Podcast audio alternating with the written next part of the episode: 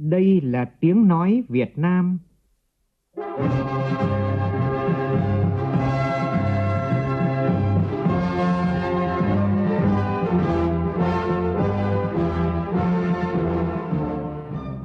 là tiếng nói Việt Nam, phát thanh từ Hà Nội, thủ đô nước Cộng hòa xã hội chủ nghĩa Việt Nam.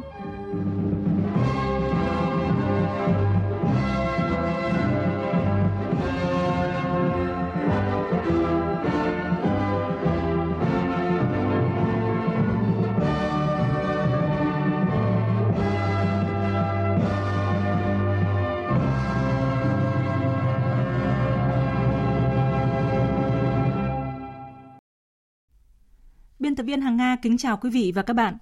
Mời quý vị và các bạn nghe chương trình Thời sự sáng của Đài Tiếng Nói Việt Nam.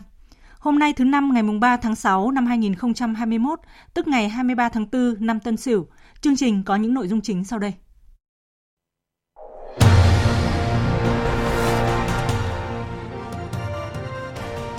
Hơn 2.300 tỷ đồng là số tiền các tập đoàn, tổng công ty thuộc Ủy ban Quản lý vốn nhà nước tại doanh nghiệp ủng hộ quỹ vaccine phòng chống COVID-19. Bộ Nông nghiệp và Phát triển Nông thôn tổ chức hội nghị trực tuyến toàn quốc về tháo gỡ vướng mắc kỹ thuật, thúc đẩy tiêu thụ nông sản trong điều kiện dịch bệnh COVID-19. Trong số 20 phụ nữ truyền cảm hứng năm 2021 do tạp chí Forbes Việt Nam bình chọn, có bà Trần Thị Kim Thia, 63 tuổi ở tỉnh Đồng Tháp, Bà dạy bơi miễn phí cho gần 4.000 trẻ em địa phương kể từ năm 1992 đến nay. Trong phần tin thế giới, Cơ quan Năng lượng Nguyên tử Quốc tế IAEA bày tỏ quan ngại về các hoạt động làm giàu urani của Iran. Mỹ tạm ngừng áp thuế đáp trả đối với 6 nước đánh thuế các công ty công nghệ. Cũng trong chương trình, biên tập viên Đài Tiếng Nói Việt Nam có bình luận đẩy mạnh công nghệ sau thu hoạch, tránh ùn ứ nông sản.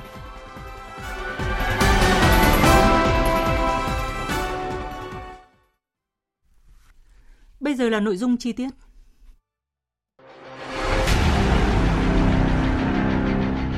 Đẩy lùi COVID-19, bảo vệ mình là bảo vệ cộng đồng.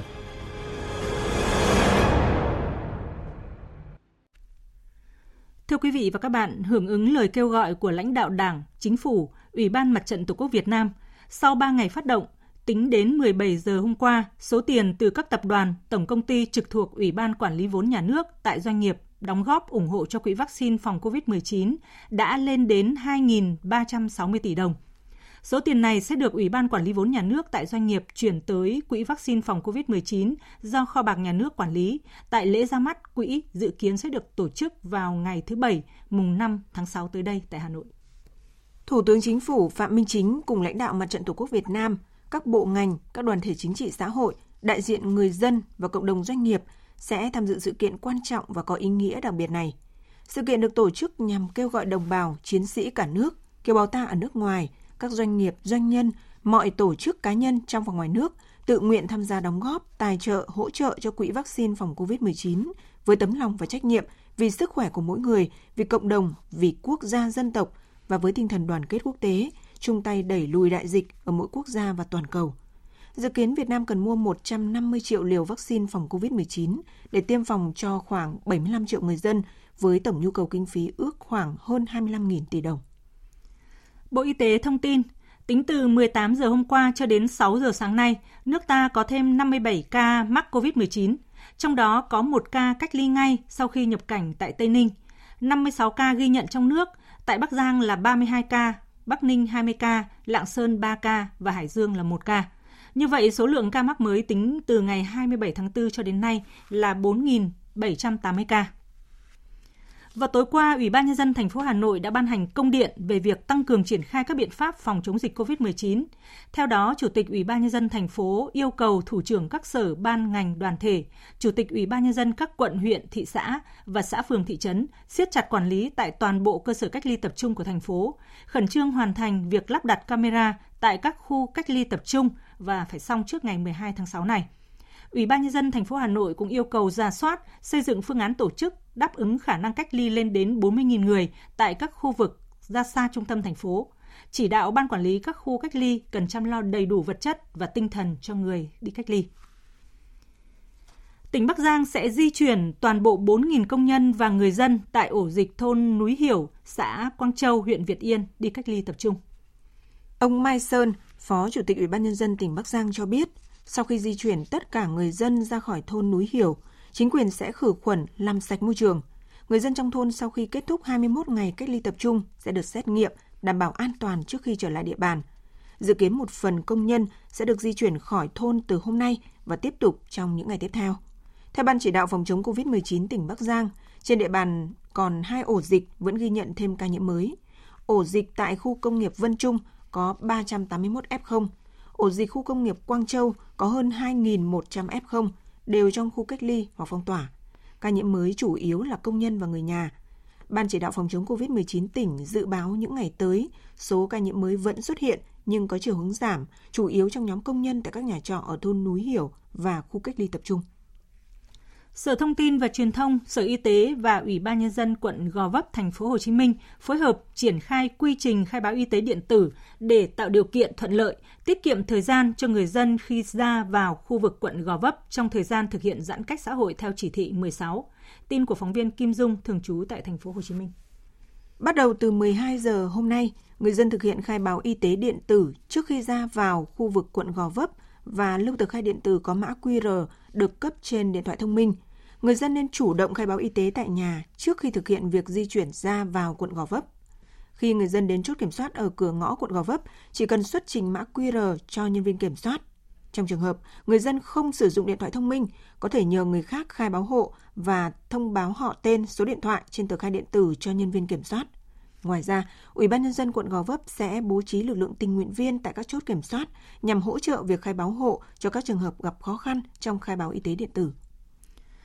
Thưa quý vị và các bạn, sáng nay tại Hà Nội, Bộ Nông nghiệp và Phát triển Nông thôn tổ chức hội nghị trực tuyến toàn quốc về tháo gỡ vướng mắc kỹ thuật, thúc đẩy tiêu thụ nông sản trong điều kiện dịch bệnh COVID-19. Phóng viên Minh Long đưa tin.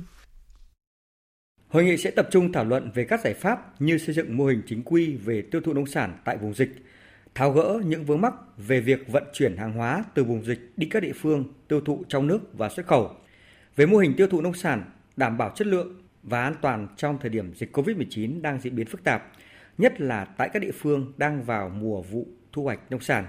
Bộ Nông nghiệp và Phát triển nông thôn đã làm việc với Hội Liên hiệp Phụ nữ Việt Nam, Hội Nông dân Việt Nam, Trung ương Đoàn Thanh niên Cộng sản Hồ Chí Minh để xây dựng thiết lập các mô hình tiêu thụ với phương thức bán hàng trực tiếp và bán qua hệ thống thương mại điện tử, giao hàng tận nhà khách hàng. Tại các điểm bán hàng trực tiếp sẽ hiện diện cả logo của bốn đơn vị với quy trình mua hàng đảm bảo an toàn dịch COVID-19. Thao gỡ khó khăn về thông quan vải thiều của hai tỉnh Bắc Giang và Hải Dương, Bộ Nông nghiệp và Phát triển Nông thôn đã tổ chức các đoàn công tác làm việc với các địa phương cửa khẩu giáp biên và những cơ quan thương mại của Trung Quốc – vào chiều qua tại km số 0, cửa khẩu quốc tế hữu nghị, huyện Cao Lộc, tỉnh Lạng Sơn, Tri cục Kiểm dịch thực vật vùng 7 phối hợp với lực lượng hải quan và bộ đội biên phòng đã tổ chức hội đàm với cơ quan hải quan và kiểm dịch của Trung Quốc, thống nhất công tác kiểm dịch thực vật giữa hai bên nhằm rút ngắn thủ tục, đẩy nhanh thời gian thông quan hoa quả tươi xuất khẩu.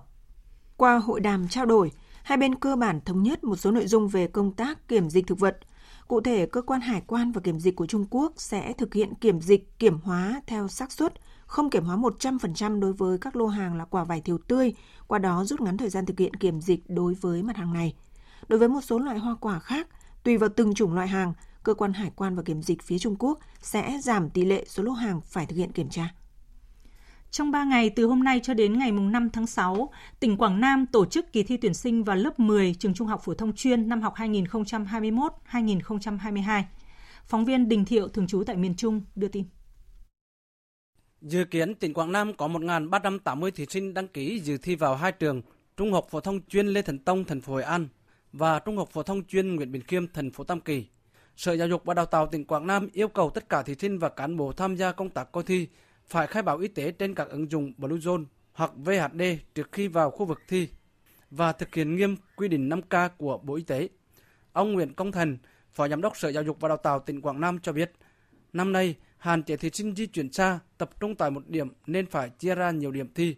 Phòng thi đảm bảo khoảng cách giữa hai thí sinh là một mét rưỡi. Chỉ thi tuyển sinh đường chuyên thôi, trong lớp 10 đại trà nó sát tuyển, phân tuyến. Mấy năm trước là hai điểm thi, bây giờ phải tách ra thành 4 điểm thi. Chỉ độ rất là chặt chẽ, các phương án tại các điểm thi. kế hoạch là thi theo môn một phòng không quá 24 em và tam thi thì vẫn đảm bảo an toàn khẩu trang sát khuẩn trước khi vào thi Tỉnh Thanh Hóa quyết định chọn phương án tuyển sinh vào lớp 10 trung học phổ thông năm học 2021-2022 theo hình thức thi tuyển. Hơn 38.000 thí sinh và 5.500 cán bộ coi thi sẽ bước vào kỳ thi với sự kiểm soát chặt chẽ về phòng chống dịch COVID-19. Tin của phóng viên Sĩ Đức. Lịch thi được ấn định vào ngày mùng 4 và mùng 5 tháng 6. Thí sinh sẽ thi 3 môn gồm toán, ngữ văn và tiếng Anh. Môn chuyên đối với thí sinh thi vào Trung học phổ thông chuyên Lam Sơn. Tỉnh Thanh Hóa đã điều động 5.500 cán bộ gồm là thanh tra công an, bảo vệ và nhân viên phục vụ tại 88 điểm thi.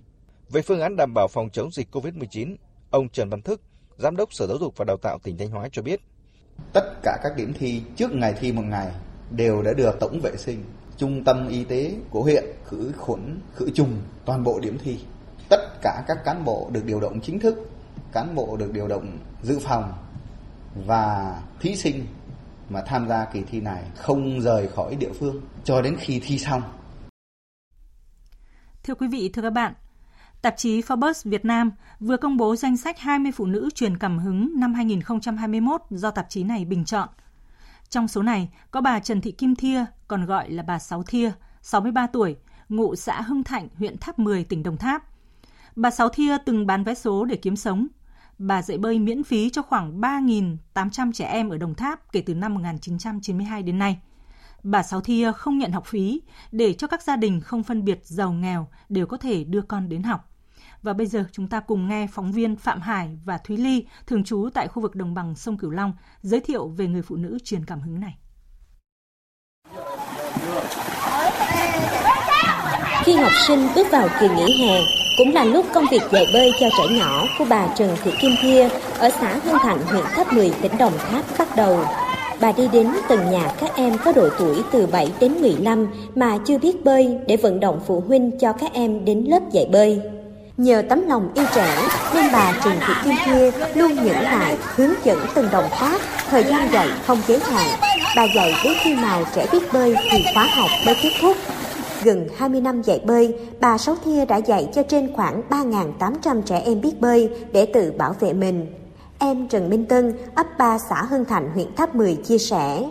Ở quê, mỗi khi mùa nước về, em và các bạn trong xóm thường đi câu cá, bắt chuột, hái bông điên điển, nhưng không biết bơi nên cũng rất sợ. Được tham gia lớp dạy bơi của bà Trần Thị Kim Thia. Mới học khoảng một tuần là em biết bơi. À, ba mẹ dạy khó bơi hơn mà sao? Dạy lâu mà ngày nào cũng dạy, dạy kỹ từng động tác. Ở sớm con có rất nhiều bạn như con đi tập bà sáu. Không chỉ dạy bơi miễn phí, đối với các gia đình đơn chiếc hay cha mẹ bận mưu sinh không có thời gian đón con thì bà Sáu Thia sẽ là người đưa các em về nhà, cho ăn cơm. Khi nào gia đình rảnh thì đến đón về, nếu không bà đưa về tận nhà. Dù tuổi cao, sức yếu, nhưng bà Trần Thị Kim Thia vẫn tiếp tục dạy bơi miễn phí cho trẻ và tham gia công tác xã hội địa phương. Hiện nay, trước diễn biến phức tạp của dịch COVID-19, mỗi lớp dạy bơi của bà Sáu Thia giảm xuống dưới 10 em để đảm bảo phòng dịch. Bà Sáu Thia nói, mỗi đứa là một hoàn cảnh khác nhau nhưng không biết bơi sẽ thiệt thòi và nguy cơ đuối nước cao khi mùa lũ về. Tôi còn mạnh giỏi, khỏe, tôi còn dạy các em được thì tôi nên dạy dạy cho các em đó biết bơi để cho các em nó không bị chết đuối vật chất tôi không có chứ cái tình thương trẻ rất là nhiều Chia sẻ về việc làm đầy ý nghĩa của bà Trần Thị Kim Thia trong suốt thời gian qua đã thầm lặng dạy bơi miễn phí cho hàng ngàn trẻ nhỏ vùng sông nước và tham gia công tác xã hội tại địa phương. Bà Nguyễn Thị Hạc, Phó trưởng ban tuyên giáo huyện Tháp 10, tỉnh Đồng Tháp cho biết. Mặc dù là tuổi cao, nhưng mà cô cũng có những cái hy sinh thầm lặng dạy cho các em bơi để các em tự bảo vệ mình. Những cái việc làm của cô rất là bình dị ờ, nhưng mà đem lại cái hiệu quả cho góp ích cho đời, cho xã hội. Dù tuổi cao sức yếu, nhưng bà Trần Thị Kim Thia hàng ngày vẫn dạy bơi miễn phí cho trẻ em vùng tháp 10 bà Sáu Thi tâm niệm, còn sức khỏe thì tiếp tục dạy bơi cho các em với mong muốn ở vùng sông nước. Các em nhỏ có thể tự bảo vệ được mình và không bị thiệt thòi khi không biết bơi. Thưa quý vị và các bạn, theo số liệu từ Trung tâm Điều độ Hệ thống Điện Quốc gia, nắng nóng gay gắt đã làm tiêu thụ điện tăng rất mạnh. Lượng điện tiêu thụ trên toàn quốc trong một ngày đã lập kỷ lục mới với con số hơn 880 triệu kWh, tăng tới gần 25% so với cùng kỳ năm ngoái.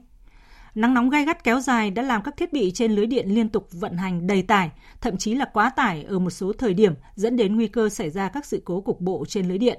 Tập đoàn Điện lực Việt Nam khuyến cáo người dân, các cơ quan công sở và nơi sản xuất cần chú ý sử dụng điện an toàn, tiết kiệm, đặc biệt vào các giờ cao điểm trưa và tối, cụ thể là buổi trưa từ 11 giờ 30 cho đến 15 giờ và buổi tối là từ 20 giờ cho đến 23 giờ. Thời sự VOV nhanh, tin cậy, hấp dẫn.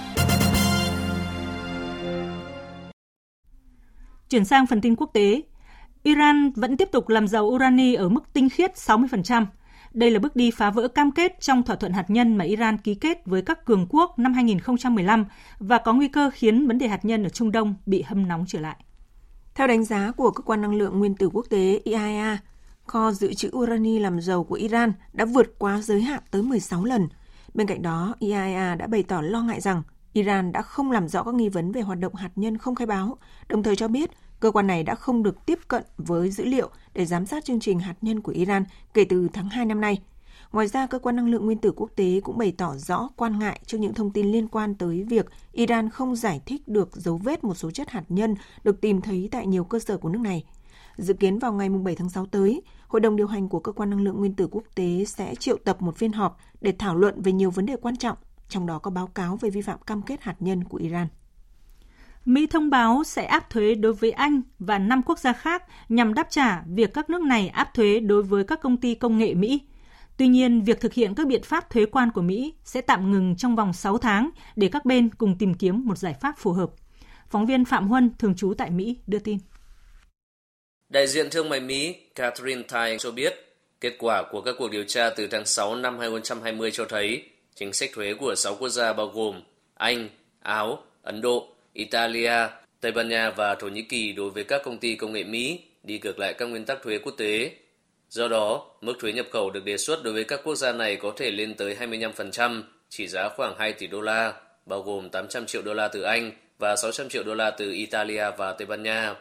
Tuy nhiên, các biện pháp thuế quan của Mỹ sẽ tạm chưa được áp dụng trong vòng 6 tháng để các bên cùng tìm kiếm một giải pháp đa phương trong các vấn đề liên quan tới thuế quốc tế. Theo đại diện thương mại Mỹ Catherine Tai, Mỹ muốn giải quyết vấn đề này thông qua nhóm G20 và các tổ chức quốc tế khác. Quyết định này là lời đáp trả của Mỹ đối với việc 6 quốc gia trên áp thuế dịch vụ kỹ thuật số đối với các công ty công nghệ Mỹ, bao gồm Apple, Amazon, Google và Facebook.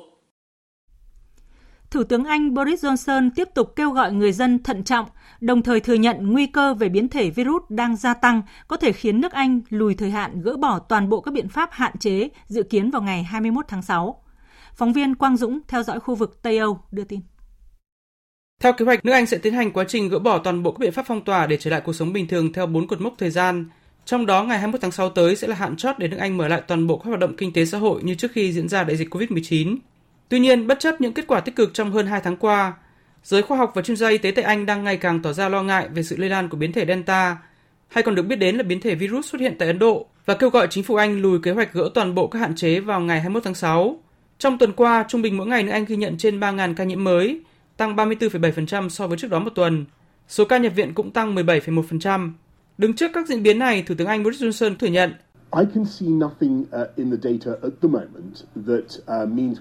Tôi không thấy bất cứ điều gì trong các dữ liệu ngăn cản nước Anh tiến hành bước thứ tư là mở cửa toàn bộ vào ngày 21 tháng 6, nhưng cần phải thận trọng vì Văn phòng Thống kê Quốc gia đã chỉ rất rõ là tỷ lệ lây nhiễm đang tăng.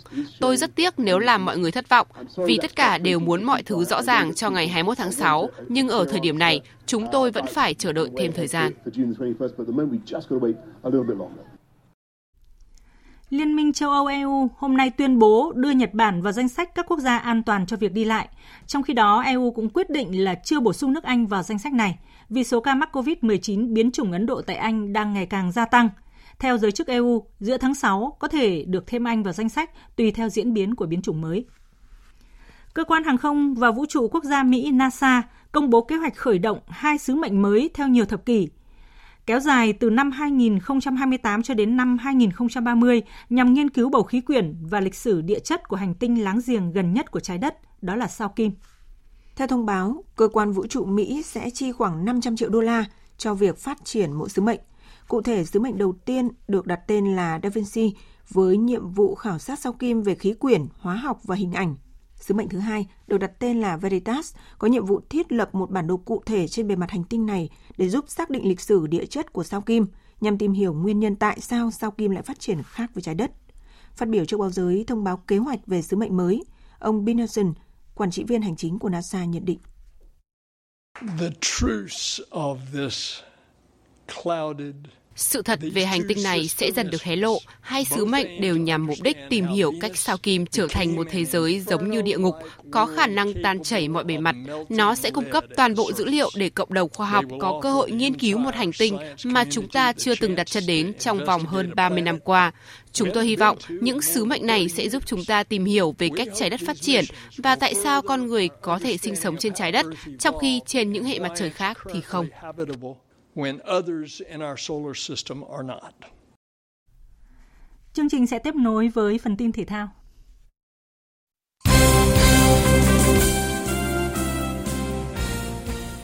Hôm nay, tuyển Việt Nam chuyển tới khách sạn Grand Crown Plaza theo chỉ định của Liên đoàn bóng đá châu Á AFC trong giai đoạn chuẩn bị cuối cùng trước khi tham dự 3 trận đấu còn lại của bảng G, vòng loại World Cup 2022 khu vực châu Á. Huấn luyện viên Park Hang-seo đổi lịch tập của Việt Nam từ 20 giờ như kế hoạch ban đầu sang 7 giờ sáng nay. Việc thay đổi này giúp đội tuyển Việt Nam có thời gian đến sân theo dõi trận Thái Lan, Indonesia hoặc các tiểu vương quốc Ả Rập Thống Nhất UAE với Malaysia ở vòng loại World Cup 2022.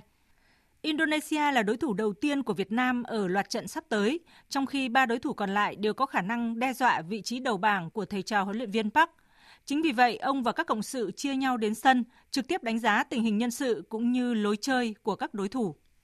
Trong khi đó, tuyển U22 Việt Nam đang tiếp tục những ngày luyện tập ở Trung tâm Đào tạo bóng đá trẻ Việt Nam để hướng tới những mục tiêu quan trọng trong thời gian tới là SEA Games 31 và vòng loại U23 châu Á.